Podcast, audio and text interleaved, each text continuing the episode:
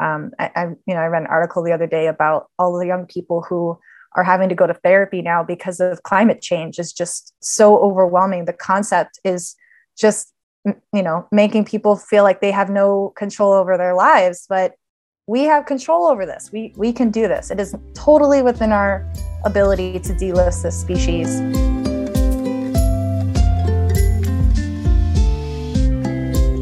This episode is brought to you in part by our sponsor, Tidal Influence, a Californian ecological consulting firm who proudly supports environmental education and all of the diverse conservation efforts that Pelicanus works to highlight. Visit their website at tidalinfluence.com to learn more about what they do to conserve our coastal resources and how you can get involved.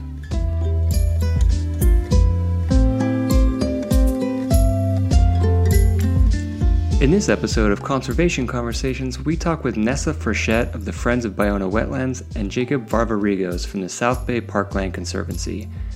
They are representing the El Segundo Blue Butterfly Coalition in Los Angeles, California. The ESB Coalition's mission is to connect and create local native wildlife habitat capable of supporting valuable species like the El Segundo blue butterfly while engaging the public in educational and recreational events. The groups that make up the ESB Coalition do so much amazing work with the communities of Southwest LA to help conserve this beautiful butterfly species. So let's say hello to Nessa and Jacob. Jacob and Nessa, thank you so much for joining us. Um, do you mind just kind of introducing yourselves and just telling us who you are and who you work for, and we'll, we'll go from there. Nessa, go ahead.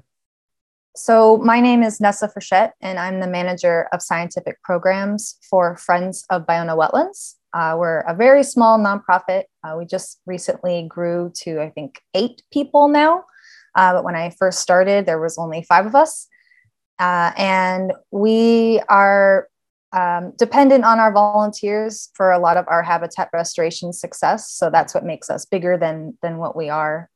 And my main role for the organization is to oversee our science programs. So that includes not just our habitat restoration, which is um, one of our most important programs, but also, and what we're going to be talking about here today, but also our our bird research. So I spend a lot of time out in the field counting birds, uh, paddling around in a little boat at the Ballona Freshwater Marsh, um, trying to identify where the birds are nesting in order to protect their nests uh, while any kind of uh, maintenance needs to take place so that they aren't disturbed. And when you are dealing with an urban wetland, you're in the interface between protecting wildlife and meeting the needs of the human environment as well. So we do our best to protect the wildlife while also protecting the needs of uh, our urban residents. Uh, so spend a lot of time with the birds, but also for our habitat restoration programs, I oversee our vegetation monitoring. So when we go out and we assess the success of our restoration projects, uh, I, I manage that and uh, collecting our data, doing the analysis and the reporting. Uh, and yeah, that's the, the gist of what I do, uh, in, including helping to herd the cats related to the El Segundo Blue Butterfly Coalition. Yeah, uh, Jacob Varvarigos, uh, work as the director of conservation for the South Bay Parkland Conservancy. And I've been with them since 2017. Um, I served as, as their president for, for uh, a few years. My main focus um, has always been uh, urban connectivity, trail connectivity, and, um, and that has a very strong root in wild, wildlife connectivity, including um, so the, the, this, the very corridors that the wildlife use, uh, we we can also use for trails. And so my my passion and my background is in uh, project management and uh, trail build uh, and native landscape scaping as well. And so with the, the South Bay Parkland Conservancy, I, I manage our project base. It's our uh, goal to rewild different aspects of of um, open space from from parkland and trail to um, to residential yards and, and to be able to create a, a, map of connectivity throughout the whole of South Bay. And um, so our projects are geared to kind of fill in the gaps where where we see um, our the biggest priorities and the um, the coalition our involvement with the coalition is i think is exciting um, because we realize that so many organizations in south bay um, we share the same very same goals of creating that type of wildlife connectivity and that we all have a lot of exciting projects happening as well. So we're talking about South Bay, Los Angeles, because it is like the most densely packed development area that you can imagine. it's just packed full of houses that are all way overpriced, and there's just not a lot of open space. But there are these little pockets of open space areas, or like as you mentioned, the little connectivity canyons, or you know, the green belts. And so I think it's so cool. Like as you mentioned, there's a whole group of people, not only just one group, there's a group of different groups of people that are all trying to one, conserve those areas so they don't get developed, and two, restore them and make them as good uh, habitat for what should be there in the first place. I wanted to talk with you guys. As you guys mentioned, you guys are part of the ESB coalition. Um, so, as the maybe your official title. I'm not sure exactly what it is for ESB Coalition, but we'll call you the herder of cats, Nessa, as you mentioned, you called yourself. Can you uh, kind of talk about what the ESB Coalition is, and then we can kind of get into the you know the projects, like more specific projects that uh, you and all the partners have been working on. So a few years ago, Jacob uh, and Ann Dalkey approached us at Friends of Ballona Wetlands and asked if we would be interested in starting a coalition about the El blue butterfly. And we thought it was a great idea. We were part of a couple other coalitions related to other projects like wetland restoration. Uh, but the El Segundo blue butterfly is our flagship insect, federally endangered, tiny little butterfly. Um, and we, we thought it was a worthy uh, opportunity to bring folks together, uh, especially as you were just kind of talking about the range as from the South Bay Palos Verdes Peninsula area, and then up to Ballona um, being the most northern extent of their range. So, by partnering in a coalition, um, we've been able to bring together different organizations throughout the range so that we can create that connectivity that Jacob was talking about. Uh, and each group kind of has their own area throughout the range that they are working to do restoration in. And when we have our meetings, we're able to come back and, and report to each other about, you know, what, what we've been doing, where we're working, where are we expanding? Um, do we want to try to get some more volunteers for a particular project? Uh, you know, giving uh, different folks ideas about grant funding or uh, where we, who has time to grow out some plants for a restoration project that came up in our last meeting. Uh, so by bringing all these folks together, we really had an opportunity to share resources and prioritize uh, and also get the community more involved. So, no one individual has enough time to do all of this across the range. And by breaking it up and sharing responsibilities, we, we make that more possible. Uh, and so, our, our website it was created by this team from all these different organizations. So, esbcoalition.org uh, has some various information about the different partners, uh, and we're always adding to that whenever new new folks want to join us. Uh, and then it's also a resource for the community. So instead of having to reach out to each individual organization to find out what's going on, you can visit the website to see where there are volunteer opportunities or how folks can get involved if they want to put habitat in their own yard. That information is available on the website. Uh, so whatever anybody wants to do from as small as just learning a little bit and sharing information with friends and family to coming to a volunteer event to converting your yard we have those resources available to the community as well. And it really wouldn't have been possible if it wasn't for all of these organizations getting together and doing all the brainstorming and work necessary to make that possible. Can we take a real quick step back and just kind of talk about the butterfly itself? You know you know, when we talk about building habitat uh, for the butterfly, what does that even mean? Like, what does it need? Uh, when can we see it? Where can we see it? Is that even common knowledge? Can we tell people where to see it? yeah. So the El blue butterfly is a tiny blue butterfly, uh, about the size of a thumbnail. Um, the males are that bright blue that that iconic representative color, and the females are brown, um, as often is in the animal kingdom, where the females are a little bit more drab. Uh, so that's that's our little butterfly that we're working to protect.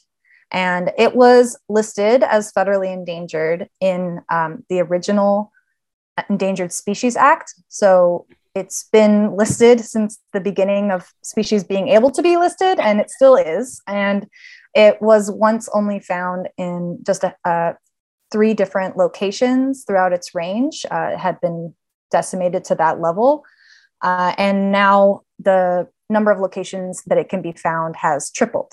So restoration has definitely worked. And one of the interesting things about this butterfly is that it lives its entire life cycle on one species of plant uh, called seacliff buckwheat or Eriogonum parvifolium. And without that particular plant, the butterfly cannot survive. So, uh, literally, from what it eats as a caterpillar to what it eats as a butterfly to where it pupates, all evolve, and where it mates, all evolves around that one plant. So, the bummer thing is that once you lose that plant, you lose the butterfly. But on the flip side, all you have to do really is put that plant in to get the butterfly to come back. Uh, and we on our website, we have a list of all the plants that we also recommend planting alongside the buckwheat, but that's the critical species. So if you plant the host plant, the butterflies will come back. And we've seen that across a lot of our projects. Uh, and there are there are areas where the buckwheat exists that the butterfly hasn't found yet. But if we create that connectivity, then we're hoping we can really expand its range and, and reach all of its historically accessible areas that it used to reside in. Uh, so it's still federally endangered, uh, but every step we take towards expanding its habitat, uh, which involves coastal dune systems specifically, and only within about a mile and a half from the coast. So it's a pretty narrow range uh, and a very simple, uh, restricted plant palette, but it creates a pretty easy sort of blueprint for restoration. You know where it has to go, you know what plants it needs and if you if you if you put it together then most likely the butterfly will find it. It's i think it's a a good thing or a lucky thing that the the plant the host plant is actually a really pretty plant. It's a cool looking plant. It's like it's got a vibrant green color in the summer and you know it's got that bright white pinkish kind of bulb flowers and they could turn like a brick red and like this time of year in, in august so yeah, I, I like the plant, and the flowers are kind of like popcorn blossoms, um, and then they they caramelize once they've been pollinated, and and yet I think even in the in the dormant state, the plant is is attractive, and the when we plant with the parvifolium, um, we learn that we need to have at least a third of all the plants is that one host plant and then the rest of the plants that that we that we work with are supportive uh, flowering plants, uh, nectar nectar plants within the coastal sage scrub or dune um, habitat, and those those the plants they all live together. They they support a wide variety of of uh, wildlife and butterflies. Not only the El Segundo blue and the monarch, for instance, that are uh, that so many people talk about, but there's the, the PV blue as well. There's there's a lot of of uh, of life that we see that we bring. You know, we we plant, we bring their habitat back, and they they do come. And so there's this feeling that you know we've lost so much, and in a place like LA where nothing is original, very few places are original, especially with the landscaping.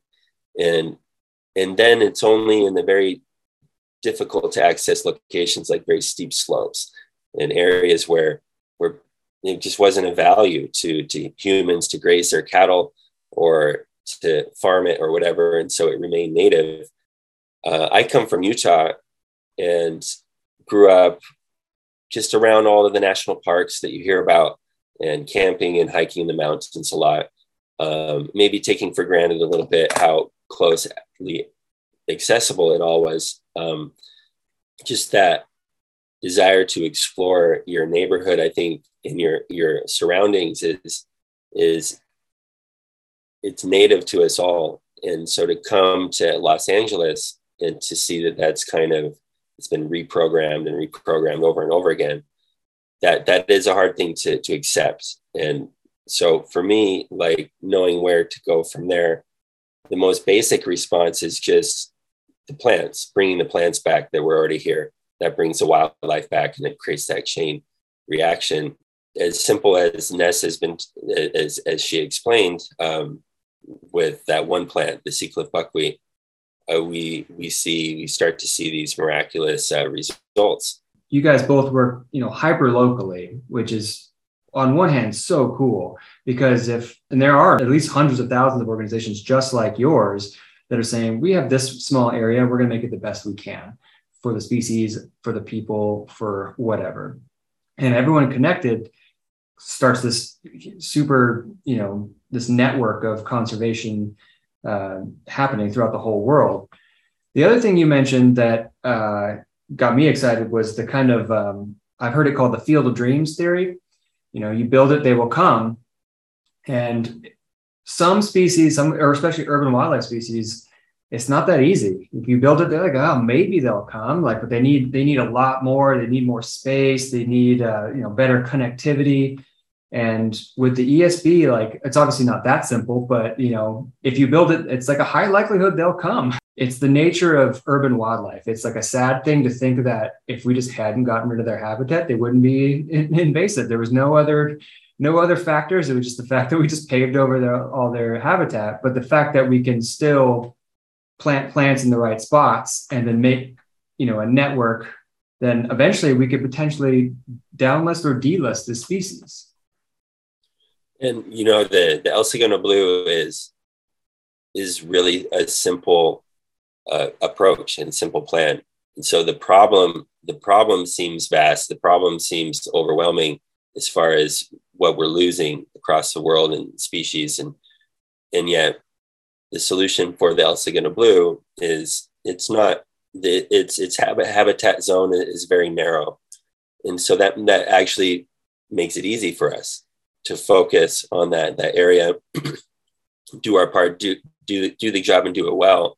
It, it really is about more species than the El Segundo blue, and that's something that the coalition talked about early on. I think it's like, well, what happens when we you know meet this goal? and we're able to delist the you know get the, the, the butterfly delisted and um, and we're working along trail corridors and and and so forth and and what happens when we move outside of of the El Segundo Blues boundaries and it's like well then it I think the lessons are, are learned and and and what we've we've been able to be successful you know with a very clear effort you know with uh, El Segundo Blue and, and some of the others and then that that expands that, that, I think that that gives a lot of momentum to to the, the wider effort. Yeah, I, I, agree, and I think that it's also a very tangible message. Uh, Austin, you mentioned how you know maybe we we are you know we are the cause of the loss to begin with, but we can also be the cause of the return. So we know what we have to do, and we have the ability to do it. We, we're never going to get all the habitat back that we lost. That's not possible, but every person that has a little piece of yard or um, the green belts or the schools or businesses that have big lawns that we're it's you know becoming a realization that lawns are not in california's future we need to phase those out. And what a great opportunity to pair that with habitat restoration and create wildlife habitat and butterfly gardens and things that will support the species that we want to protect. And when we think about it in terms of what we each individual is capable of doing on a in their own um, you know abil- ability and rather than thinking about the, the really big problems of climate change and sea level rise and how is any one person supposed to be able to tackle something like that we can't you know but we can be a, a part of converting our own yard or helping our schools to, to convert their yards and so i feel like it's a really important and connecting message that folks can can really attach to and, and think this is something that I can do. I can be a part of this. Um, I, I, you know, I read an article the other day about all the young people who are having to go to therapy now because of climate change is just so overwhelming. The concept is just, you know, making people feel like they have no control over their lives, but we have control over this. We we can do this. It is totally within our ability to delist this species like Jacob was saying about the the monarch, you know, it's an even simpler story than the monarch, right? The monarch needs milkweed, but then we have the the non-native milkweeds, and if you're this far distance from the coast, you're not supposed to plant milkweed at all. Or you know, where do you do wintering versus summering habitat? Like with the ESB, it's it's short and sweet. It's simple. We created a guide to help you do it, and you have friends in the local community to to help you too especially compared to something like vaquita, polar bears. You talk to you talk to like a random person on the street about it, and they're like, "Yeah, that's really cool. I, I don't I don't want to see polar bears or vaquita disappear, but what am I supposed to do about it?" But when it comes to like an endangered species that all it needs is for you to take out your lawn and put in a couple of these host plants, you know, obviously it's not as simple as that, but it kind of is at the same time, you know. And so I think that's what's so cool about um, the coalition and the projects is that it's so tangible for uh, not only you guys, the practitioners, it's very tangible for the community that want to get involved. They, at least in their neighborhood, they can do something that's that's doing good for a species that needs it. Obviously, because of you know, I, I know how hard you both you both work. So, what was it that made you decide to go this direction? Because you you don't just, I mean, maybe you do, but it's really hard to just fall into this field. So, you have to be really motivated and you have to really like it. So what was it? Was it something in high school? Was it something when you was a, when you were a kid? Where are you from the South Bay and you just love the ESB and you just had to go that direction? Um, go ahead, Nessa. Can you tell us kind of like how you got into conservation? I would say I started getting conservation focused in middle school when I really discovered uh, what then was global warming. uh, was really becoming more of a focus, I would say. Um, I, I, I say that kind of ironically because I feel like now it's kind of becoming more of a focus again. Um, but back then I was, I was like, what can I do in my daily life to fight global warming? And um, I would say endangered species was also a, a, really big focus of, of mine. So I wanted to know how, how can I make a difference? Became became a vegetarian because I knew that was something I could do in my in my own life. I'm not as restrictive as a vegetarian now as I was then. I cheat a little bit, but I felt like, hey, that's something tangible that I could do. Um, it, trying to save a panda, which was always a big focus. You know, the the the flagship species, right? The really big, charismatic, the bears, the lions um, I was in middle school. So like, that's what I thought I was going to go out and save those. Right. uh, and then and when I went away to college and to actually learn about how to do these sorts of things, um, that's when I actually fell in love with birds instead. And I fell in love with wetlands. And I born and raised in Los Angeles, uh, in the San Fernando Valley, surrounded by cement and um, on all sides and i didn't really have that much exposure to to nature so it was actually more of an abstract thing. I wanted to help save the planet and i wanted to save these rare animals that i was never ever going to see in my real life right? But then when i was in college i went to uc davis and i got to see how much beauty there really is and how much nature there really is in our state that i wasn't really exposed to before. Uh, and that really did a number on me and uh, just seeing that we had so many different species of birds that I didn't even know existed. Like we have yellow birds. What? I thought that was like a Caribbean thing, you know, not in you could just walk down the street and see a, a yellow bird. You could be sitting in your car and look out the window and in a street treat, there could be a hooded Oriole. Like that's, that was just crazy to me. Um, and I thought it probably would have been easier to get a job if I had actually just stayed up in Northern California and started to work there. But because I was born and raised in LA and I really wanted to bring the, that discovery of nature back home with me and, and help other folks to find out how they can explore nature too in our cement jungle. Uh, and so I went looking for wetlands in LA, which are really hard to find. Uh, and you drive past them and you don't even know they're there, right? That's the story of Ballona. It's just a weedy field. You have to look really hard to find the actual functioning wetland there. Um, but I but I did. I discovered the Bay Foundation and then Friends of Ballona, and that's how I started working here. And uh, and so I actually didn't start working here because I thought I was going to help save endangered species, but then look at what I'm doing now. I am actually helping to save endangered species, not the ones I thought I was going to be trying to save, but this is even better because I do get to see them in my real life and I I know that I'm I might actually be able to save this one. You know, I I, I don't have control over like you were saying the polar bears and um, some of the other species that are probably doomed um, unfortunately, but I can make some real tangible efforts in, in my own daily life. And, and I love that. And also motivating other folks to, to see that, that they can make a difference too. Jacob, you said you grew up in, in Utah, and so that's got to be a little bit different experience. Yeah, I, I uh, well, I kind of moved around. Um, born in California, and then I was kind of herded around from Arizona to Las Vegas, and then we landed in Utah, and that's where I finished out like junior high and high school. And so Utah, Utah was def- coming out of Las Vegas. Utah was definitely an outdoor paradise um, that I could go out, and I was connected with the Boy Scouts from a young age. And so every month, every you know, we're always camping, we're always exploring these places.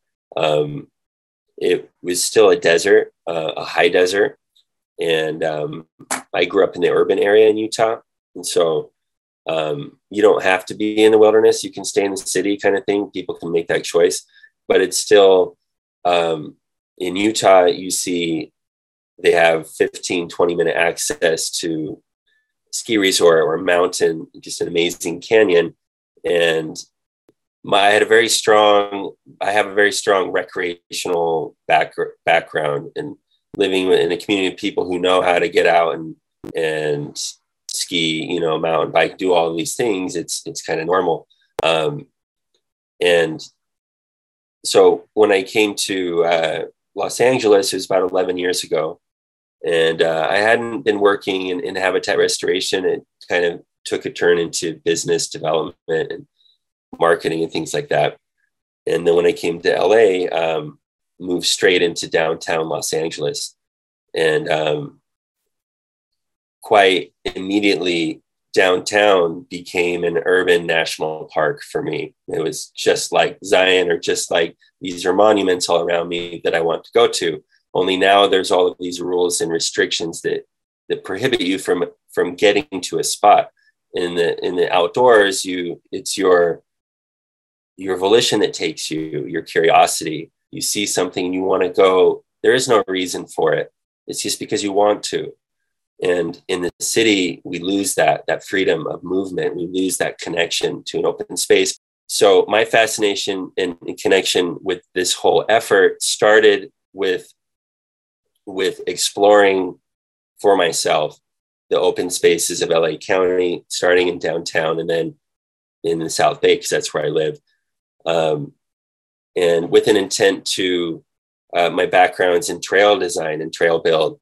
Um, and so I saw opportunities to create a network for open space um, throughout the whole county. And so basically, I started working just hyper locally, trying to figure out what was happening. Um, and over the years, um, became connected with the South Bay Parkland Conservancy and through this desire to create more trail connectivity. And that kind of opened up the pathway to uh, the most simple approach is the first thing you can do is to bring the plants back. What we're doing is with the coalition, for instance, um, we're trying to, sh- to shine focus on what is being done throughout the whole region and to show people how they can get involved. And so we're trying to show that hey, listen, it's easy. It's for it seems like we're all fighting our own battle and we're we're all trying to do it on our own, you know. But it's like, well, maybe we can get a lot more done just by highlighting, showing more. It's not a competition, you know. It's a common struggle, and um, it's something that unites us and bonds us. So, for me, um, the last five or six years has been very much habitat restoration focused. When you, the question in my mind is what happens when you re-establish a community to this this identity that they've lost to their environment, like you know, become something new, and we can't really quantify the value of it, but we know it's there, and, and I think that's why there's so much support. Would you say that creating that connection and seeing people find that connection is what keeps you doing this jacob? Is that why is that what makes you like get up in the morning? Is like because you know you've seen it happen and you're just kind of like i want to keep doing that in more and more spaces? You know I, I came from the place of i'm going to go and find it for myself. And i know how to find it. And i grew up finding you know and so i would. And I would have and I would discover a sense of peace and, and calm and everything that comes from the wilderness, even just exploring the urban wilderness that is just full of weeds. It's still the wilderness. And so I know how to get that for myself. And that can be a place that's uh it's it's it's nice to have it, but the problem is is we all need that. And we don't have to hide it. We don't have to be afraid of it. We just need to work together. It's a problem of collaboration. And and so for me, if it were just me, no, I, I would feel like I felt in the beginning. I would feel very alone in this struggle. And that, yes, maybe I can put my effort into it for a while and, and, and make something happen, but then that dies with me. And so that's what gives me hope is, is I see I accomplished much less when I thought I had to do it all on my own. And so the more and the more and the more we can create a platform to enable people within our community to do their part, then it's it's all happening simultaneously. Um, as long as we can organize it. And so I think it gives us an opportunity to get really bright people involved uh, locally, you know. So I hope that we can create an example for the county and when you do that it's it's a wider example you know for the west and and, and on so that's what gets me excited i think yeah nessa what about you? Because as i said I, I know how busy you are. I know how hard you work and south bay is not a cheap place to live and i know how much we make in this field. And so it's like what is it that you know obviously this is a passion project. Like you have to really love it to keep doing it. So what is it that that keeps you in it?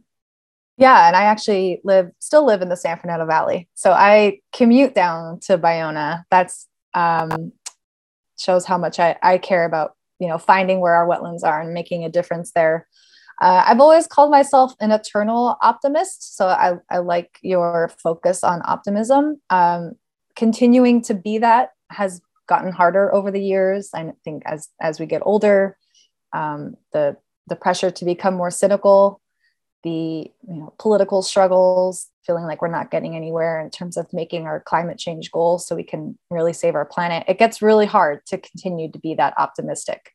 Uh, and I think what Jacob was just saying about um, the accomplishments and the successes and being able to share all of that that's where I get my optimism from is when you can see those impacts in real life and you can see your the effects of your habitat restoration. Um, ripping out ice plant is one of the most satisfying things anybody can do. It is it's so hard and so wonderful because once it's gone and you've got this open space and then you put the native plants back in and you water them and you care for them and a couple years later they're looking really good and big. And then the year after that there's also going to blue butterflies on there. I mean what could be more amazing and hopeful and optimistic than that right? You can literally see the change happening before your eyes um, and i think change can be really hard for people too and this is something that i hope that uh, we were just talking about, you know, that our society is starting to accept that things need to change and we need to right the wrongs of the past and bring the habitat back and protect our wildlife. And once we accept that change is actually a good thing, you know, we're we got so used to looking at that emerald green carpet and we need to rip it out and put in our native plants and learn to love them um, you know they're they're not may not be what we're used to seeing in our urban environment and adjacent urban wildland interface areas Um, but just like with deciduous plants on the East Coast losing their leaves, our plants over here uh, have a senescence period and they die back for, for a couple of months and then they come back fresh with the new rains. And we just need to get used to that and accept that and learn how to make native gardens that are that are beautiful incorporate all the different color palettes that we love and bring in all the animals that we want to see and just make that a part of our daily lives. So no you don't need to be a wildlife biologist to appreciate wildlife and you don't need to be a botanist to appreciate plants. You know I, I meet so many people that consider themselves naturalists or just birders or you know insect enthusiasts and everybody can be that you know you don't um, have to make it a professional part of your life, but it can be a part of your life and it's very rewarding, very fulfilling. And every little bit that we do and every success that we see that we are a part of gives you the motivation to keep going and keep trying and we can keep working. Yeah. So with that so perfectly said, um, how can you know, how can people in the Los Angeles, greater Los Angeles area, how can they get involved with either your organizations, um, you know, anyone with the ESB coalition, but also if they're not in LA, like what advice do you give them to, to, you know, take that, this, this idea and put into action in their local community? So our website, esbcoalition.org, has a list of our partners. So if any of those partners are close to you and you want to work with them specifically, you can reach out to them. Uh, also have a volunteer calendar. So you can see some of the El Segundo Blue focused events on our calendar, or you can um, find, again, find that organization that's close to you, easy to get to, and then get hyper involved in their specific projects. Uh, so that's what, what I would recommend if you want to start volunteering. Uh, also on our website is a take action page that uh, has the uh, um, buttons for you to click if you want to put in your own habitat. So it's a uh, totally DIY guide that we work together as a coalition to develop along with a plant palette. So it basically tells you exactly what you, what you need to do. And we're also working to create a, a sample um, landscape plan. So uh, look out for that in the future. Uh, they'll help people kind of plan their own uh, layout. I know, you know, obviously not everybody can afford to hire a landscape architect or contractors to put it in um, or to maintain it. We do have a list of contractors. So if you can't afford that and you want help to design and implement your your little garden, you you can totally do that um, and with with some of our folks there. And uh, but if you just want to do your own little yard, or if you even just want to do container plants and just get started small, um, or work with your local school or local government um, building to convert their lawn into a native garden. Uh, the plants are already listed there. It tells you about, you know, which one's the host plant, how much do you need, what are the other species of plants that are important to co- incorporate with that, um, and it has links to uh, uh, online resources where you can learn more about the specific plants. And it has options for if you don't want to have your garden go dormant uh, late summer. If you want to have color all year round, you can. Um, and there are plants that you can mix in to make sure that you always have something flowering in your yard uh, to provide for the wildlife, but also to make yourself bright and happy every time you go out and see your garden. So Nessa and Jacob, thank you so much for joining us. That was amazing. Like I said, we, we talked about everything from philosophy of life to the, the biology of butterflies, everything in between, and how you can get involved in your area. So thank you so much for taking the time and for all the great work you guys do with your, your organizations. Like you guys are inspiring. So thank you so much. Appreciate it. Thanks. It's been great. Thank you.